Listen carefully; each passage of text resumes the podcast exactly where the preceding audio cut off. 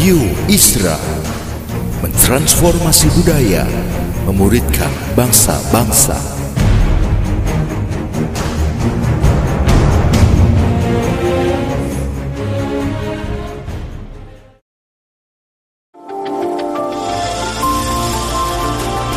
Voice of Pradaim menyuarakan paradigma kebenaran firman Tuhan yang esensi untuk memperlengkapi Anda menggenapi misi dan panggilan ilahi. Selamat mendengarkan.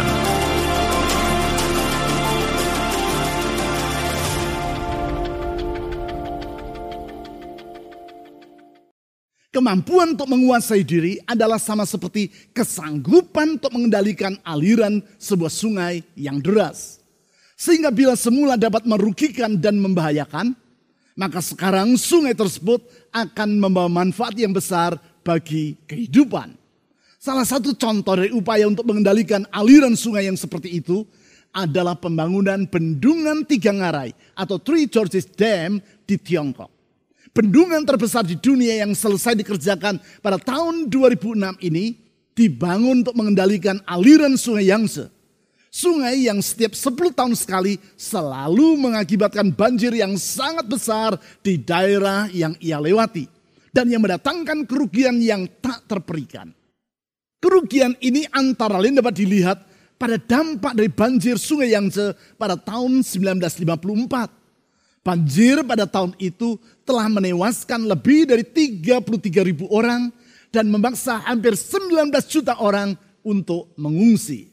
Sejak terselesaikannya pembangunan Three Gorges Dam, bukan saja banjir sungai Yangtze menjadi terkendali, bendungan tersebut juga menghasilkan tenaga listrik yang luar biasa besarnya. Tenaga listrik yang dihasilkan oleh bendungan yang panjangnya hampir 2,5 kilometer ini adalah sebesar 22.500 megawatt. Ini sama dengan 22 kali lipat dari kapasitas tenaga listrik yang dihasilkan oleh Waduk Cirata, bendungan terbesar di Indonesia. Artinya, kalau tadinya sungai yang ini dapat menimbulkan kerugian dan membahayakan jiwa banyak orang, sekarang sejak alirannya dikendalikan, maka sungai tersebut membawa manfaat yang sangat besar bagi kehidupan masyarakat. Hal yang sama dengan diri manusia. Apabila kehendak yang ada pada dirinya tidak terkendali, maka hal tersebut akan menimbulkan banyak kerugian dan bersifat membahayakan.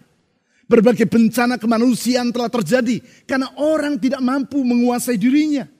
Bencana perang maupun bencana alam oleh karena kerusakan lingkungan hidup merupakan contohnya bencana-bencana tersebut tidaklah terlepas dari ketidakmampuan manusia untuk mengendalikan ambisinya. Contoh yang lain yang dapat kita temui dalam kehidupan sehari-hari yaitu kerusakan dalam kesehatan jasmania maupun finansial. Pada umumnya, semua itu terjadi karena manusia tidak mampu menguasai keinginannya. Tidak jarang orang yang karena tidak sanggup mengendalikan keinginannya, sehingga ia tidak mempedulikan Apakah makanan yang ia nikmati akan merugikan kesehatannya atau tidak? Walaupun kadar kolesterol dalam darahnya sudah tinggi, tetap saja makanan yang mengandung lemak ia cari. Ya, jangan heran kalau di kemudian hari ia mengalami masalah dengan jantungnya. Walaupun penghasilannya tidak berkelebihan, namun karena keinginannya untuk berbelanja tak terbendung, Orang tersebut rela berhutang demi memiliki tas branded yang harganya berjuta-juta rupiah. Akibatnya jangan terkejut kalau ia terbelit oleh hutang dan dikejar-kejar oleh tukang tagih kartu kredit. Keuangan dalam rumah tangganya menjadi berantakan dan ia hidup gali lubang tutup lubang. Saya tidak melarang saudara untuk membeli tas yang mahal.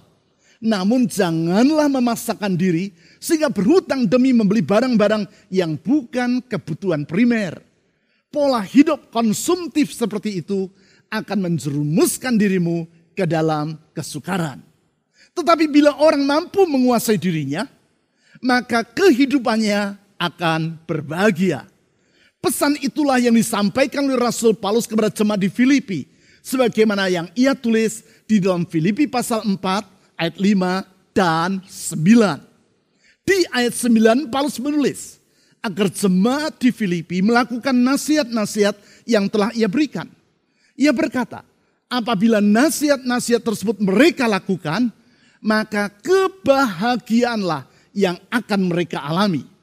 Di tengah segala kesukaran yang mereka hadapi, mereka akan tetap hidup berbahagia.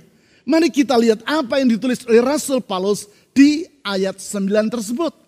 Filipi pasal 4 ayat 9. Dan apa yang telah kamu pelajari, dan apa yang telah kamu terima, dan apa yang telah kamu dengar, dan apa yang telah kamu lihat padaku, lakukanlah itu. Maka Allah sumber damai sejahtera akan menyertai kamu. Di sini Paulus berkata, agar jemaat melakukan apa yang telah mereka pelajari, terima, dengar, dan lihat pada diri Paulus.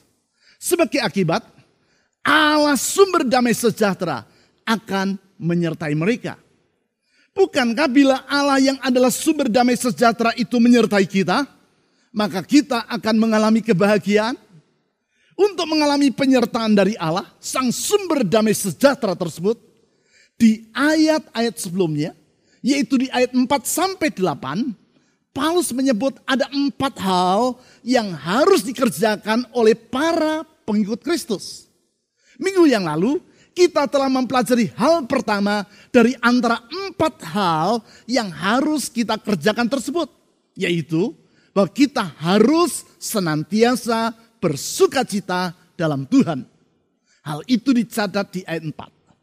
Sekarang kita lihat hal yang kedua yang wajib kita lakukan yang bila kita mengerjakannya, maka kebahagiaan yang tak tergantung pada keadaan akan kita alami.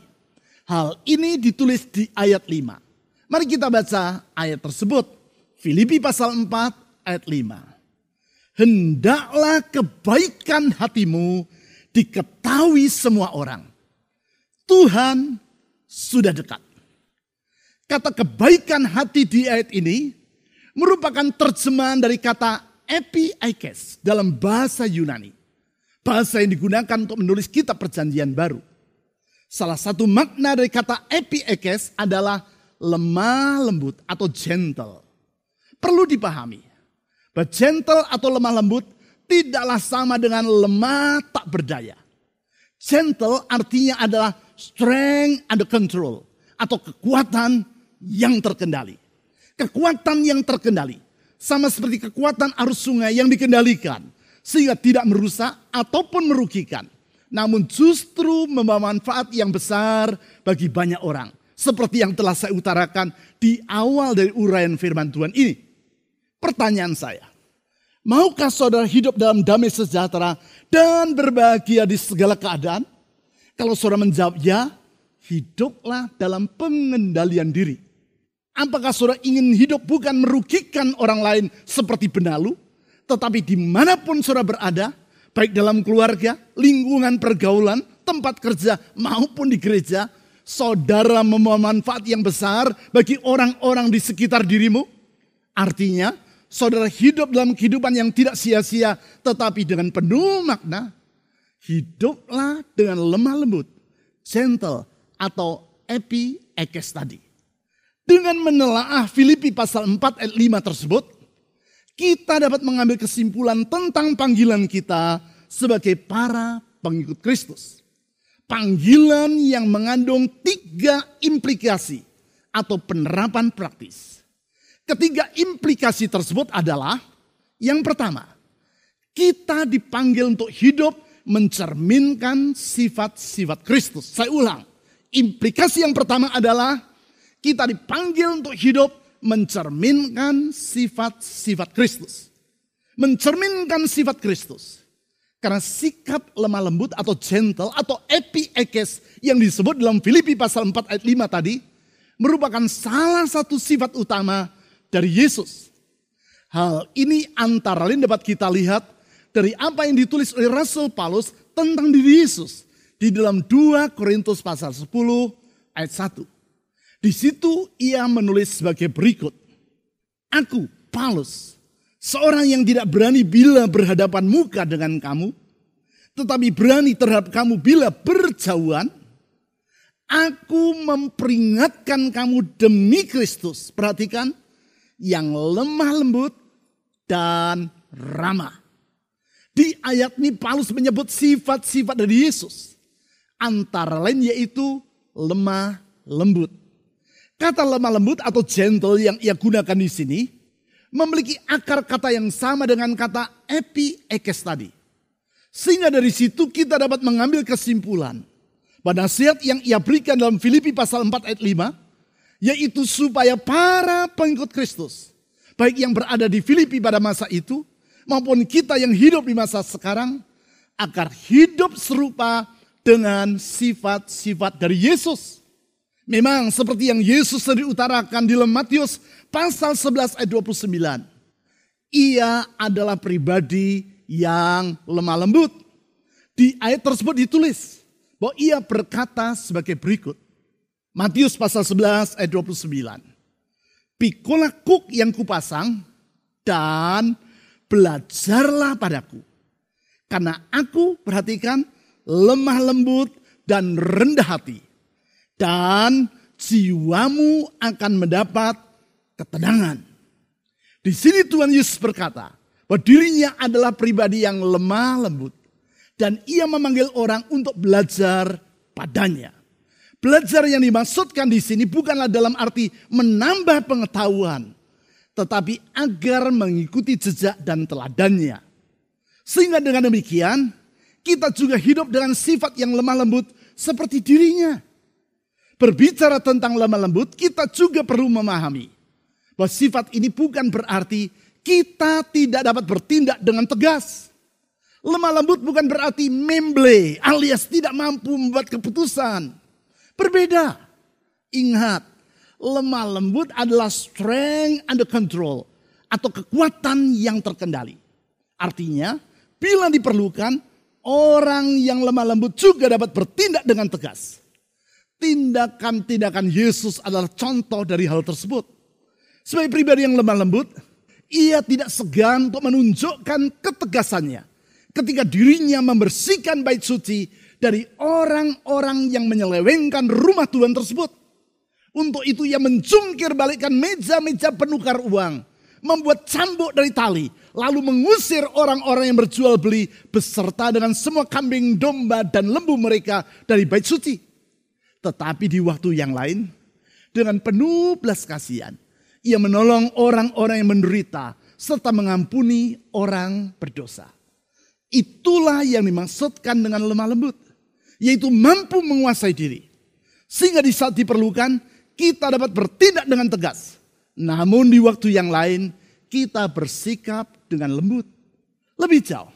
Di dalam Matius pasal 11 ayat 29 tadi, ia berjanji, apabila kita hidup mencerminkan sifat-sifatnya, yaitu hidup dengan lemah lembut, maka jiwa kita akan mendapat ketenangan.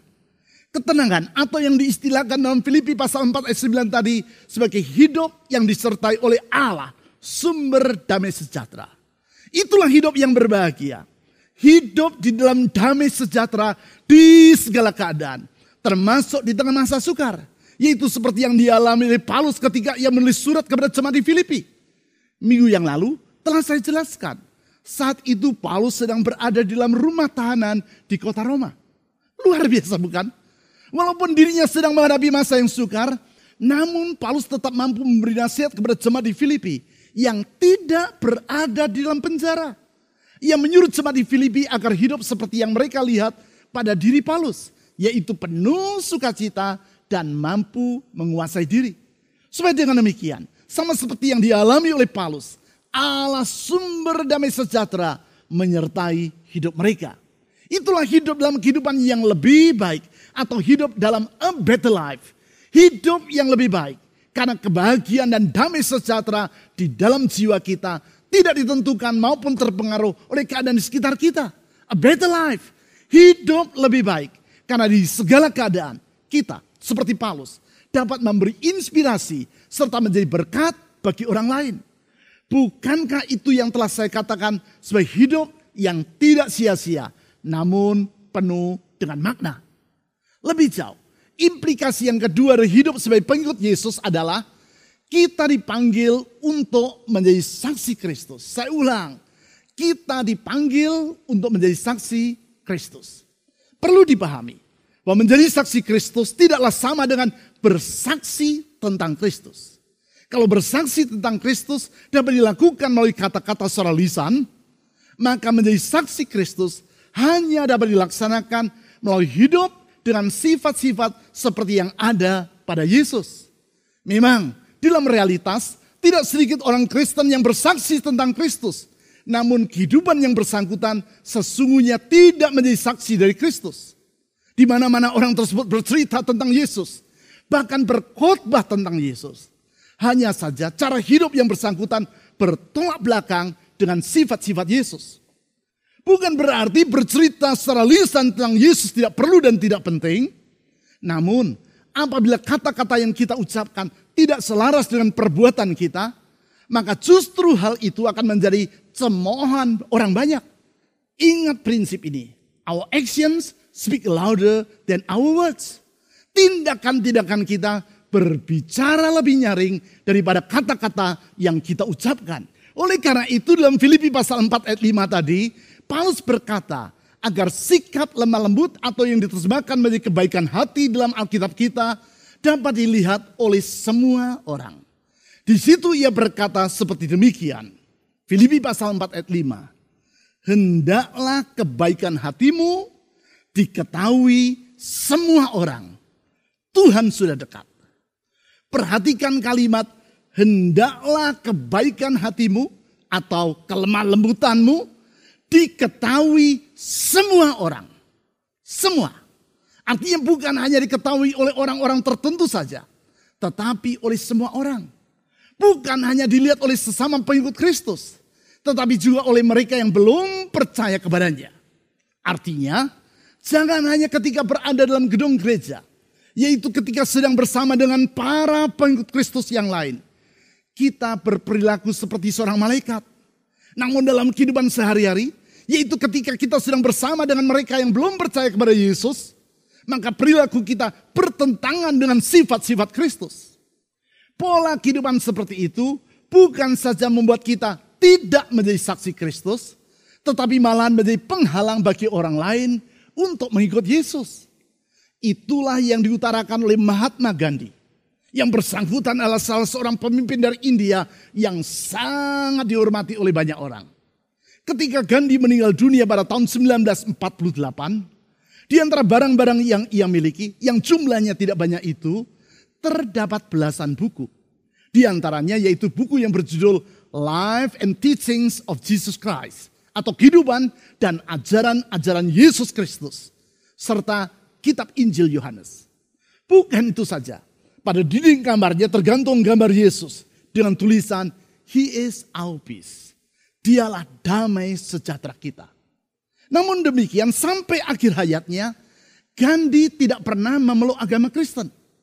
Ketika suatu hari E. Stanley Jones, seorang utusan Injil yang terkenal di India, datang menemui dirinya dan bertanya, mengapa Gandhi tidak menjadi seorang pengikut Yesus? Gandhi menjawab, I like your Christ. I do not like your Christians. Your Christians are so unlike your Christ. Saya menyukai Kristus Anda. Namun saya tidak menyukai orang-orang Kristen Anda. Orang-orang Kristen sangat berbeda dengan Kristus Anda. Artinya, Gandhi melihat bahwa perilaku dari orang-orang Kristen bertolak belakang dengan sifat-sifat Yesus. Sehingga walaupun ia mengagumi ajaran dan kehidupan Yesus, namun perilaku orang-orang Kristen telah menghalangi dirinya untuk mengikut Yesus.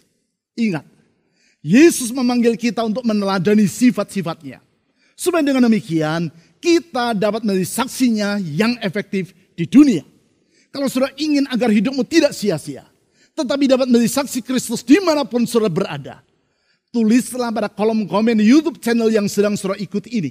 Kalimat, aku ingin menjadi saksi Kristus dengan hidup meneladani sifat dan perilakunya.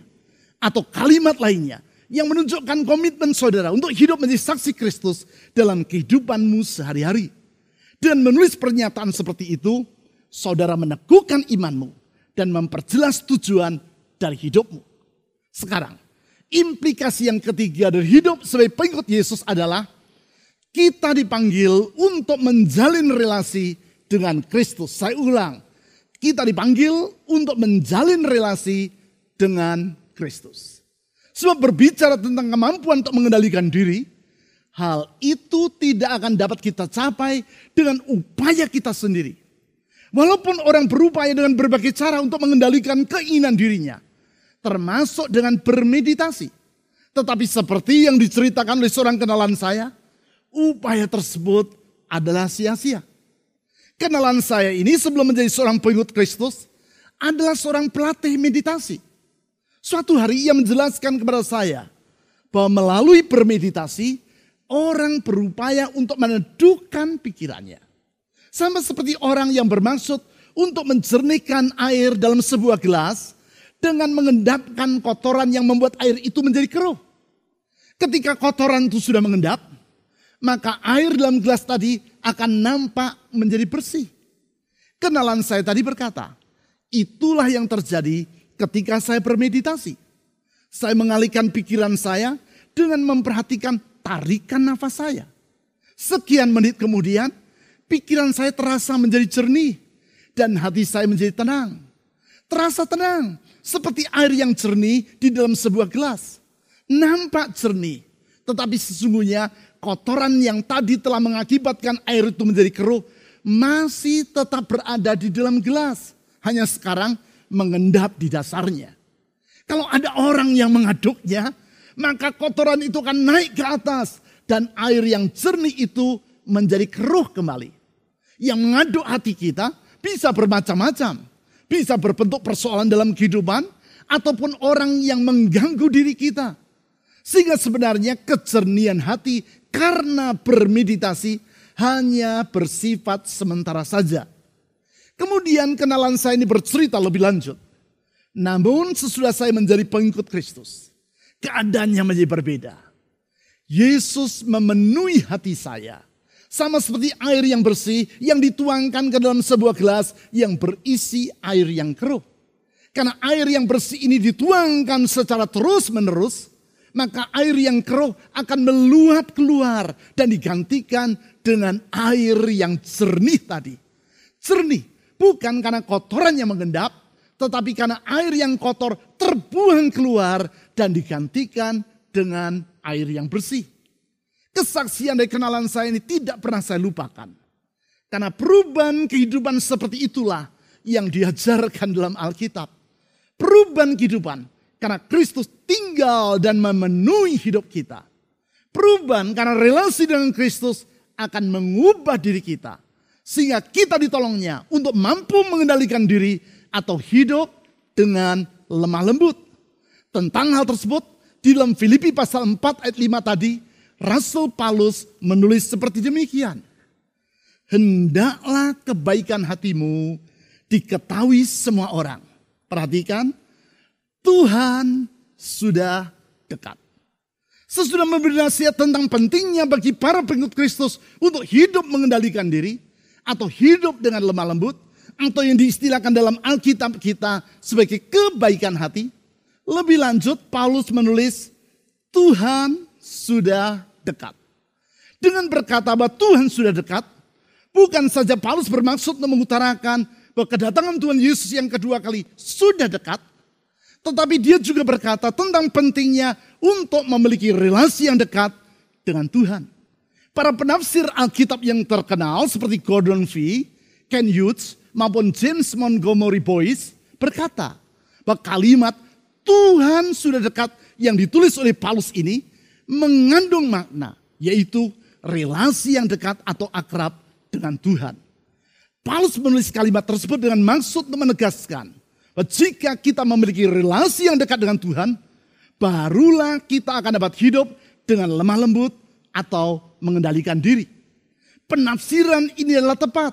Sebab seperti yang ditulis dalam Galatia pasal 5 ayat 22 sampai 23, kelemah lembutan dan penguasaan diri merupakan buah roh. Berarti hanya bila orang memiliki relasi yang akrab dengan Kristus, sehingga buah roh termanifestasikan dalam hidupnya, barulah yang bersangkutan akan dapat hidup dalam kelemah lembutan dan mampu mengendalikan dirinya. Harus diingat bahwa kedekatan relasi ini perlu kita pelihara dan kembangkan dengan sering berjumpa dan bersekutu dengan Tuhan melalui merenungkan firman-Nya dan berdoa. Hal itu dapat kita lakukan secara pribadi melalui ibadah harian yang kita laksanakan pada pagi, siang, dan malam hari. Ataupun melalui pertemuan-pertemuan doa secara bersama yang kita laksanakan secara online. Baik pada hari Senin malam, Rabu sepanjang hari, maupun setiap hari Sabtu pagi mulai pukul 5.30. Jangan lewatkan kesempatan-kesempatan tersebut. Ingat prinsip yang berulang-ulang saya katakan. Dekat dengan Tuhan, kita tidak akan pernah rugi. Memang, relasi yang akrab dengan Kristus itulah yang menjadi kunci yang paling mendasar hidup yang berbahagia. Di tengah segala situasi yang serba tidak menentu, bahkan dalam keadaan yang sangat sukar, selama kita memiliki relasi yang dekat dengan Yesus, maka damai sejahtera yang bersumber dari Allah akan bertata dalam kehidupan kita. Kedekatan relasi dengan Kristus yang mengubah hidup kita menjadi semakin serupa dengan dirinya. Sama seperti kedekatan antar sepasang suami istri. Kalau relasi mereka sungguh-sungguh dekat, maka lama-kelamaan orang akan berkata bahwa wajah mereka mirip satu dengan yang lain. Bahkan orang berkata, kalian pertama mirip seperti kakak beradik saja. Yang dimaksud dengan mirip di sini bukan berarti bentuk hidung atau mata mereka menjadi sama. Sebab kalau yang satu hidungnya mancung keluar dan yang seorang lagi mancung ke dalam, maka sampai berapa lama pun mereka mereka bentuk hidung mereka tidak akan pernah berubah alias tetap berbeda. Tetapi mereka dikatakan menjadi mirip karena tarikan-tarikan otot mikro pada wajah mereka saling kopi mengkopi. Sebagai akibat, tarikan bibir maupun kerenyit mata mereka ketika tersenyum menjadi mirip satu dengan yang lain. Bukan itu saja, alunan dan cengkok suara mereka ketika berbicara juga menjadi mirip. Semua itu adalah cerminan dari keakraban relasi di antara mereka satu dengan yang lain. Demikian pula relasi kita dengan Kristus. Semakin kita akrab dengan Kristus, sifat-sifat kita akan berubah menjadi semakin serupa dengan dirinya. Di saat yang sama, semakin kita akrab dengan Kristus, maka semakin nyata damai sejahteranya tinggal dalam hati kita. Dan hidup kita akan semakin berbahagia. Di dalam semua ini kita patut menyadari maka kalau kita dapat menjalin relasi yang akrab dengan Yesus. Hal itu bukan karena kita layak ataupun berhak. Tetapi hanya karena anugerahnya. Anugerah yang ia tunjukkan melalui pengorbanannya sampai mati di kayu salib. Pengorbanan yang membebaskan kita dari masa lalu kita yang kelam. Dan yang memperdamaikan kita dengan dirinya. Di dalam kehidupan yang baru itu kita dapat memandang masa depan dengan penuh pengharapan. Dan oleh pertolongannya, kita dapat mengisi kehidupan kita bukan dengan kesia-siaan, tetapi dengan kehidupan yang lebih baik. A better life. Kehidupan yang penuh dengan makna. Di mana kita menjadi saksinya di mana pun kita berada. Sekarang, mari dengan mengucap syukur kepada Tuhan Yesus. Kita datang kepadanya melalui doa. Tuhan Yesus, kami sungguh bersyukur untuk anugerah yang membuka jalan bagi kami untuk mengalami perdamaian dengan dirimu. Sehingga kehidupan kami yang penuh dengan dosa, kehidupan kami yang kelam dan carut marut, engkau hapuskan. Dan kau gantikan dengan kehidupan yang baru dan masa depan yang baru yang kau bentangkan. Dalam kehidupan yang baru itu, engkau bersedia hidup dengan akrab dengan kami. Sehingga kami dapat mengalami perubahan dalam hidup ini. Bukan dengan kemampuan kami, tetapi karena kedekatan dengan dirimu mengubah hidup kami. Sehingga hidup kami dapat mengendalikan diri. Lemah lembut seperti teladan yang kau berikan. Tuhan tolong kami untuk hidup menjadi seperti sifat-sifatmu. Sebab hanya dengan demikian baru kami dapat menjadi saksimu di mana pun kami berada. Tolong kami Tuhan, untuk menjadi terang di tengah kegelapan, garam di tengah gambaran. Sehingga di mana pun kami berada, orang dapat melihat wajahmu melalui kehidupan kami. Orang dapat melihat hatimu melalui kehidupan kami. Hidup kami menjadi hidup yang memuliakan namamu. Tuhan tolong kami.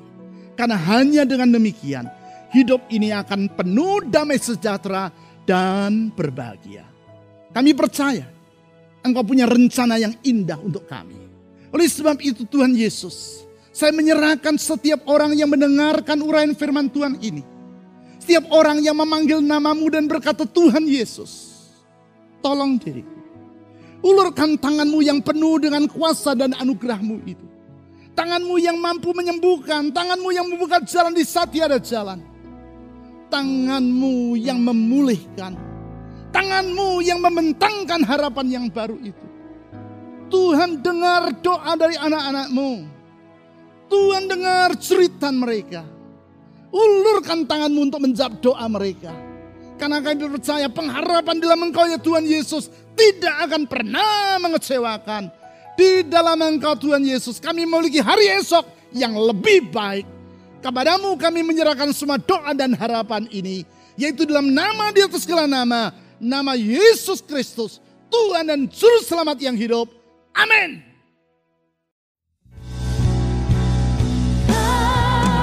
Aku